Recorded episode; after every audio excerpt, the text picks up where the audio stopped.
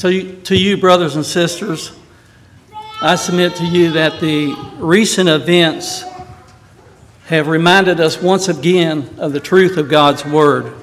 Number one, life is short. Number two is the importance of living a faithful life. And I guess from a human perspective, we might would say, well, Brother Keith Kreider's life was tragically cut short. But I believe that's heresy.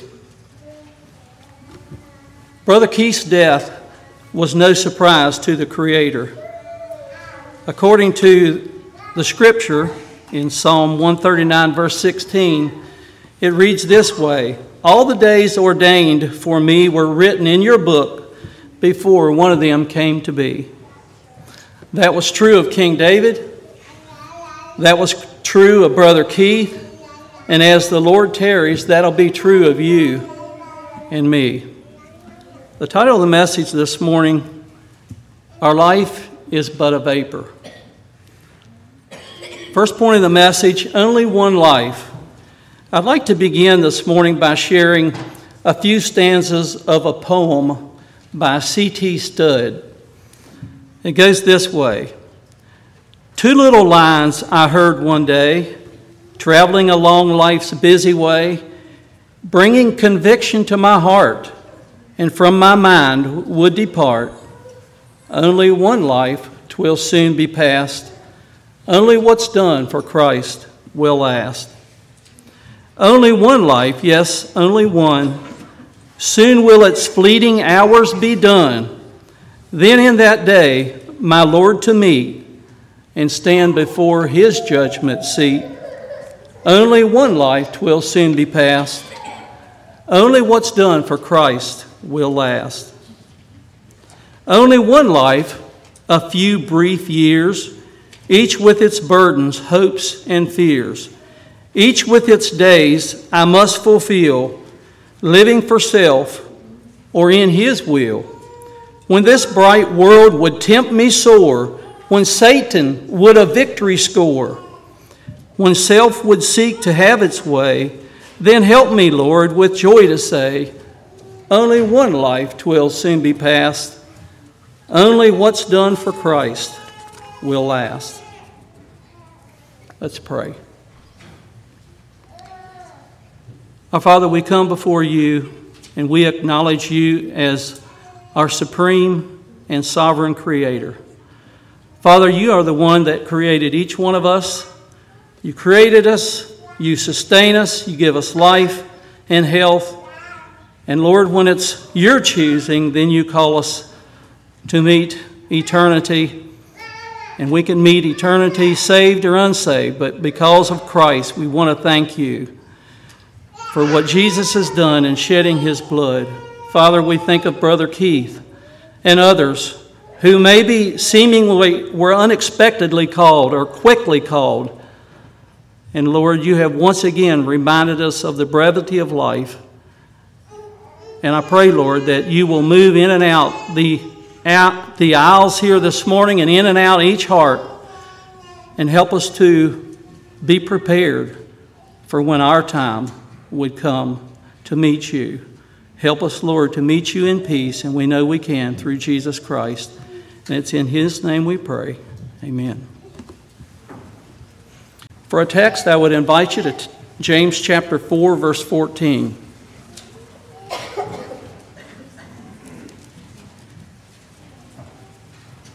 James chapter 4, verse 14 reads this way Whereas ye know not what shall be on the morrow, for what is your life?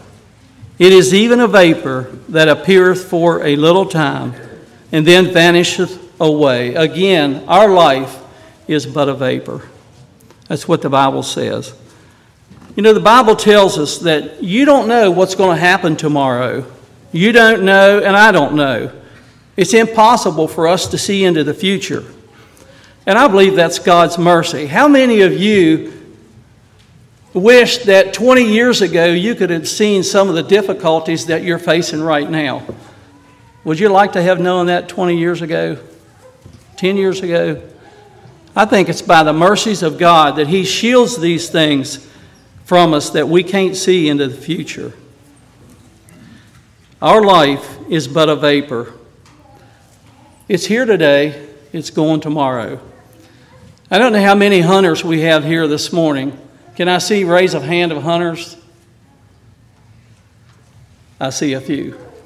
And I hunt as well. As I thought about a vapor, think about this. You're on a, a tree stand and you're hunting on a 20 degree morning, and you're looking toward the sun, and you breathe out your breath toward the sun, and you go,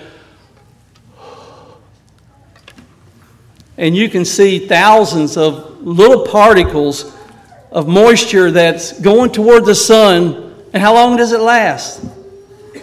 About two to three seconds. Our life is but a vapor.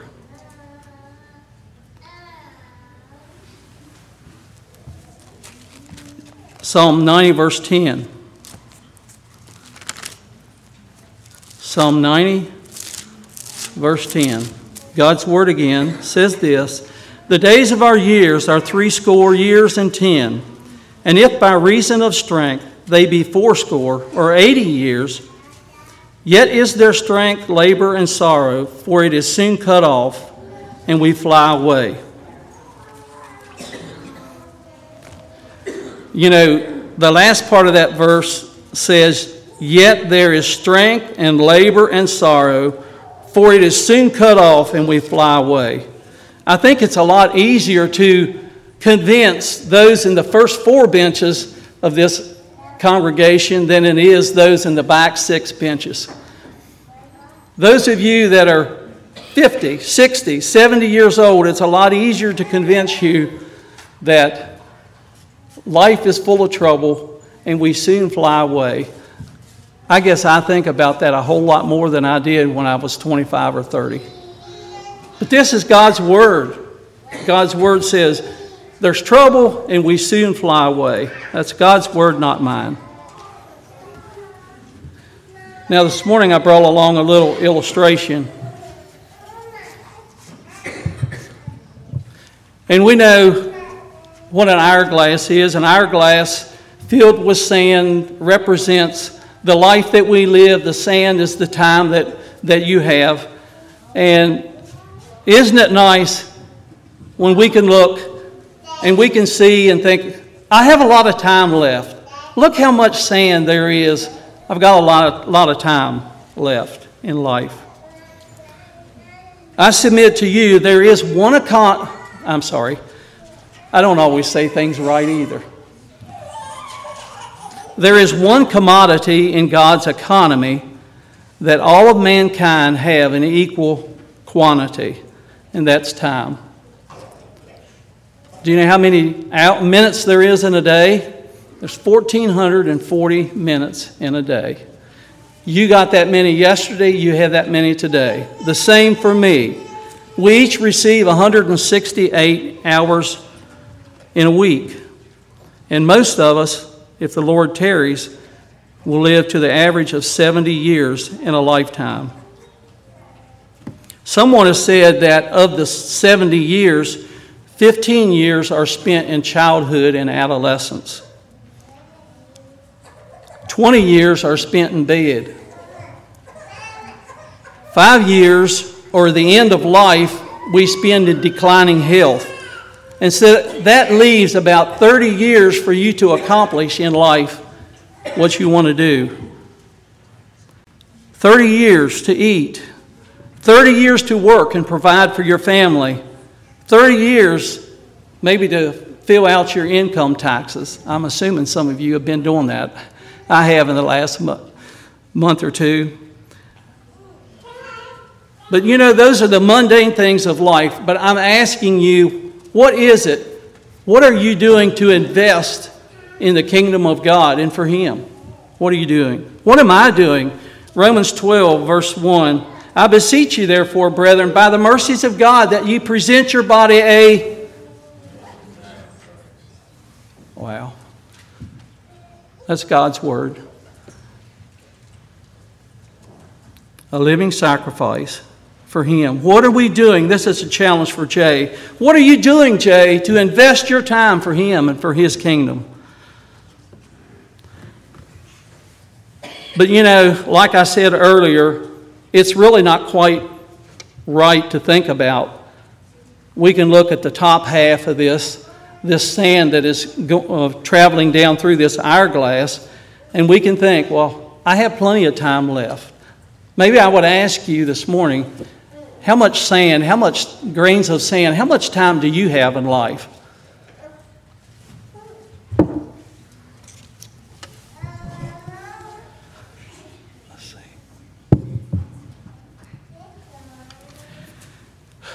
We don't really know. God, in His sovereignty, has placed a veil over how much time that you have left. And I don't really believe, I don't know this to be a fact, but I would guess that Brother Keith did not realize when he woke up the other morning that in a few short hours he would be in eternity or being face to face with his Creator. How many grains of sand do you have left? Only God knows. You don't know. I don't know. It reminded me of approximately two and a half years ago. There were two men that were taken in the prime of life. Lester Whitmer, 53 years old, he left a wife and five children and a grieving mother. The rest were grieving as well. I think it was in that same week that John David Risser was 44 and he left a wife and six children. And I was nearly finishing up my sermon last evening, and I got a text or an email from Brother Dave. And I'd like to share, I hope this doesn't make the sermon too long, but there's some excerpts that Brother Dave sent me that I thought you would find very interesting. This writing comes from a Justin Zimmerman. Justin Zimmerman is a man and his family who are serving in Guatemala. And his brother Jordan was killed a few weeks ago in Pennsylvania. Some of you probably already know the, know the story. But I would share with you a few excerpts. Justin says this On Monday, January 15, 2024, we received the stunning news that my brother Jordan had been killed in a freak work accident. After my wife, I counted him, I counted Jordan as my closest earth, earthly friend, and we often consulted each other on various matters. Still raw with grief, we flew back to Guatemala on January the 25th. They came up, they were in Guatemala, they came up for the funeral of his brother, and they flew back to Guatemala. They arrived January 25. The next day, I witnessed the death of Keith Kreider as he fell to the concrete a mere 12 feet from where I was standing. I, I would like to have read all this to you. It would take too much time, but bear with me. I'll share a few excerpts that I thought were so challenging as we think about our life is but a vapor. He says this No one is indispensable. This is a phrase that I only recall Keith saying once or twice in my presence, but I gathered from the Kreider family that it was an oft repeated refrain. Brother Keith evidently said various times, No one's indispensable. And that's true. No one is indispensable. Also, he spoke of God's sovereignty. And he says this Jordan didn't wake up early on Monday morning, and Keith didn't wake up early on Friday morning with any idea it would be the last time they did so. But God was not taken by surprise. He knew before time how many days each one would have to live on this earth. From our earthly viewpoint, both Jordan and Keith probably had multiple decades of productivity left within them. Once again, we have God's sovereignty. we don't know. We don't think that Keith knew. We don't think Jordan knew of the amount of time that they had left. You don't know either. God directs our steps. A man's heart deviseth his way, but the Lord directeth his steps.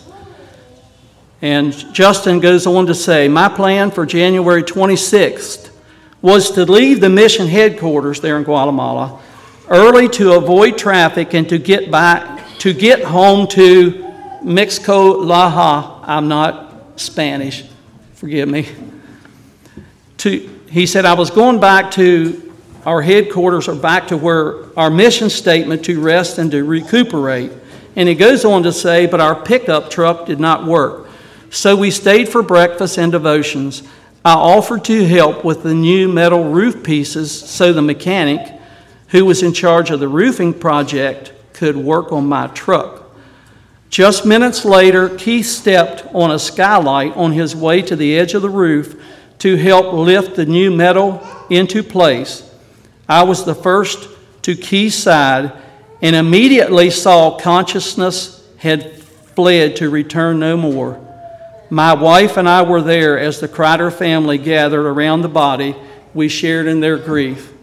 A man who had been in Guatemala and got the sudden news that his brother was killed in Pennsylvania rushed up there, got back one day later, witnessed Brother Keith fall to his death. We so often miss or ignore the fact that what we might call a coincidence coincident is really God directing our steps. God is, God's grace is sufficient. The blessings of being part of a brotherhood of believers is never more keenly felt than during such times as these last weeks. Number six, ready to go. And just as is appointed unto men, and just as it is appointed for man to die once, and after that comes the, the judgment. Death is inevitable apart from the return of the Lord, return of the Lord.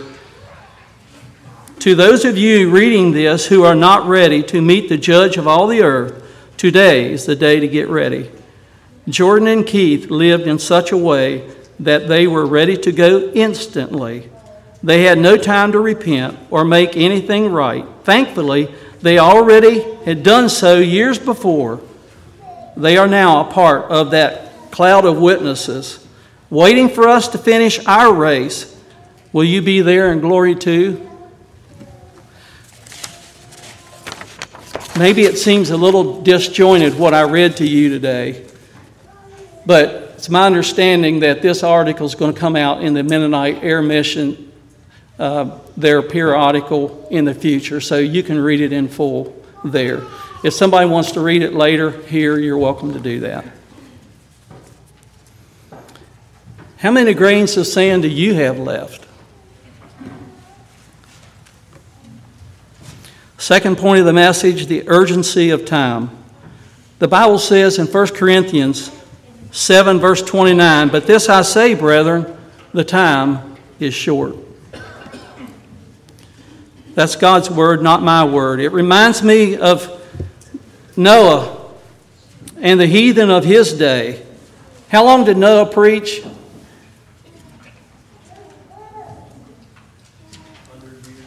Correct.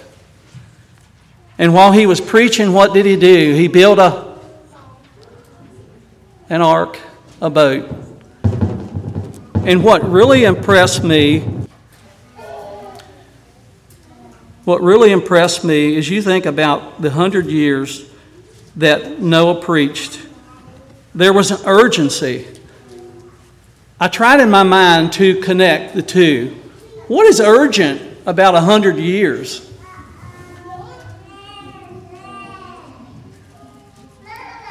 When there's resisting, when there's rejecting, I don't care how long it is, there's an urgency.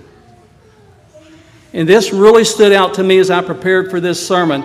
The urgency of the hour, the urgency of the hour. A hundred years he preached.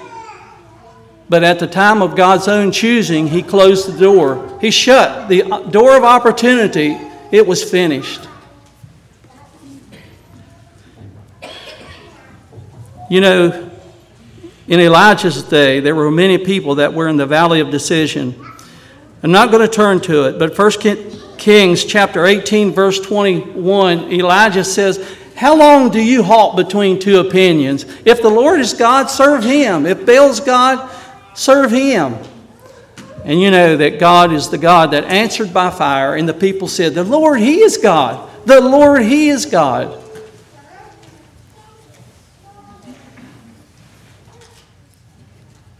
There was an urgency for the people to make a choice between the two opinions. Which one is it? And I would like to turn this morning to Hebrews chapter 3 to think about the urgency as you think about the hundred years that Noah preached. Is there an urgency today? Hebrews chapter 3, verses 7 to 15. So, as the Holy Spirit says, today, today, if you hear his voice, do not harden your hearts, as you did in the rebellion during the times of testing in the desert, where your fathers tested and tried me, and for 40 years saw what I did. There was an urgency. Once again, not a 100, but 40 years. What's so urgent about 40 years? That is why I was angry with that generation, and I said, Their hearts are always going astray, and they have not known my ways. So I declared on oath in my anger, They shall never enter my rest. See to it, brothers, that none of you has a sinful, unbelieving heart that turns away from the living God. But encourage one another daily, as long as it is called today, and so that none of you may be hardened by sin's deceitfulness. We have come to share in Christ if we hold firmly till the end of the confidence we had at first. And as has just been said, today, if you hear his voice, do not harden your hearts as you did in the rebellion. If I may share something, I thought about Noah and preaching for a hundred years. Do you know sometimes evangelists, even yet today, they may preach maybe even a whole series and there's no response? That's kind of discouraging. What, one week as compared to a hundred years? And I'll have to say, a few years ago, that I preached a whole series in a series of revivals in that week, there was one response. It was a young girl that gave her heart to the Lord for the first time, and that made it well worth it. But I tell you what, thinking of preaching 100 years with no response would be terribly discouraging. But it's God's work and it's the Holy Spirit at work. It's not what we do or say. But I will say that that was encouraging to me But is there an urgency of the hour? What about today? And I would like to submit to you this question or this statement. Did you know that there is no doorknob on the outside of your heart? Did you know that there's no doorknob on the outside of your heart? The church at Laodicea had falsely perceived their spiritual condition they, were, they said, We're rich and increased with goods, and we have need of nothing. And obviously, Jesus said, You're wretched and you're miserable and you're poor and you're blind and you're naked. But I was impressed. If I'd like to turn to what Revelation chapter 3, verse 20 says, and I think it bears out what I just told you. There's no doorknob on the outside of your heart. Revelation chapter 3, verse 20, the Bible says, Behold, I stand at the door and knock. If any man hear my voice and open the door, I will come into him and he will sup with and will sup with him and he with me. Who is it? Is Jesus? Is he the one that opens the door? No. Jesus stands knocking. If any man hear my voice and he opens the door, then I'll come in and sup with him and he with me. So if there's anybody here today, this morning, maybe you have been hearing the Holy Spirit. The Spirit has been speaking to you. The Bible would say, Today is the day of salvation. If you hear His voice, don't harden your heart. Come to Jesus. He is knocking. Today is the day of salvation. And I would encourage, if there's anyone here that has felt, I'm not ready, should I meet an accident like Brother Keith, I'm not ready to meet Jesus. Or if Jesus should come back in the clouds, I'm not ready. You can be. Jesus, He's knocking. If you hear His voice, don't harden your heart. Respond to that loving call of the Lord Jesus. Open that door. Last point of the message the importance of faithfulness. Jesus came to this earth to fulfill his Father's will. Maybe this is a good reminder to me. This thing runs for 15 minutes. And I'll try to be done before it's, it's finished the next time. The importance of faithfulness. Jesus came to this earth to fulfill his Father's will. Luke chapter 4 tells us what Jesus was doing here. What did Jesus come for? He came to fulfill his Father's purpose. What was that purpose? He came to preach the gospel. Luke chapter 4.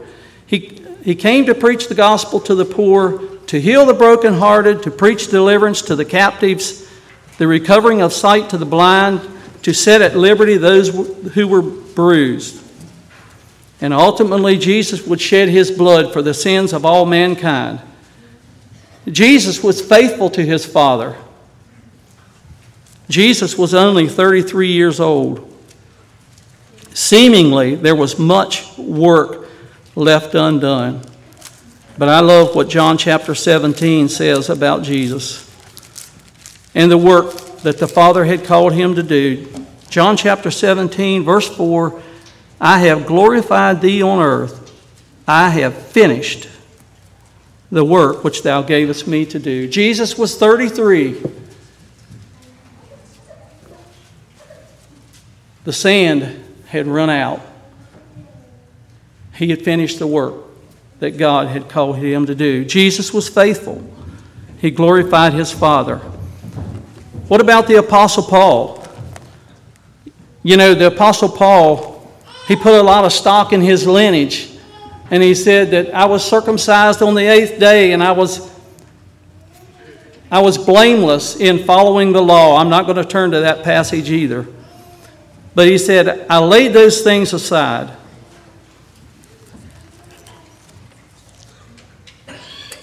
In Philippians chapter 3, verses 5 to 8, Paul recounted the sufferings that he suffered for the sake of Jesus Christ. But what about him? Was he faithful? Was Paul faithful to the work that God had called him to? 2 Corinthians chapter 11, verses 23 to 28.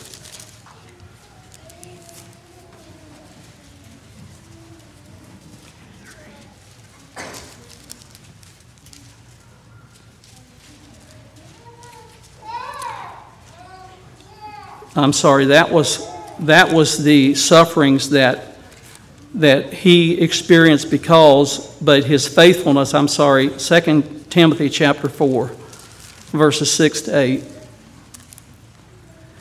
For I am now ready to be offered, and the time of my departure is at hand. I have fought a good fight. I have finished my course. I have kept the faith. Henceforth there is laid up for me a crown of righteousness, which the Lord, the righteous judge, shall give me at that day, and not to me only, but unto all them also that love his appearing.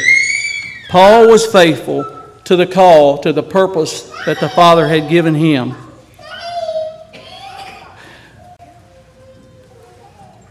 I thought about Jesus' faithfulness, Paul's faithfulness.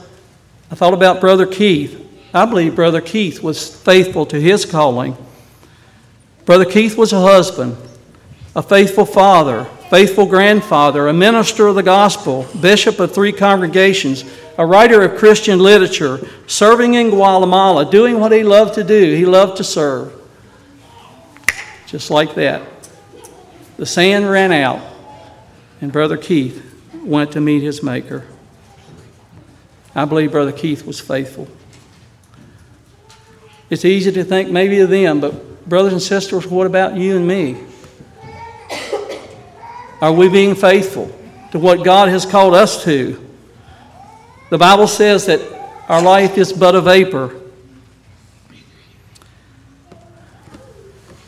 I like to think of John the Baptist and his calling. And I believe we're not like, not anywhere near as great as John the Baptist, but I believe our calling is very similar to John the Baptist. The Bible tells us that John, he was not that light, but he was sent to bear witness of that light. Isn't that what you've been called to? Isn't that what I've been called to? We're not the light, we're not Jesus, but we are to bear witness to that light, to the Lord Jesus. Our time to fulfill God's purpose is now, today. But, brothers and sisters, our time, our grains of sand are soon run out and we fly away. 1 Corinthians chapter 4 verse 2. 1 Corinthians chapter 4 verse 2. Thinking about being faithful.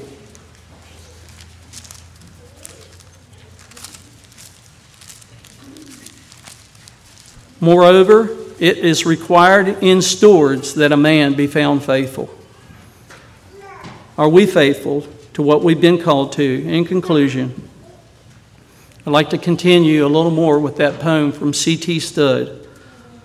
It goes like this Give me, Father, a purpose deep, in joy or sorrow, thy will to keep, faithful and true, whate'er the strife, ple- pleasing thee in my daily life only one life, twill soon be past.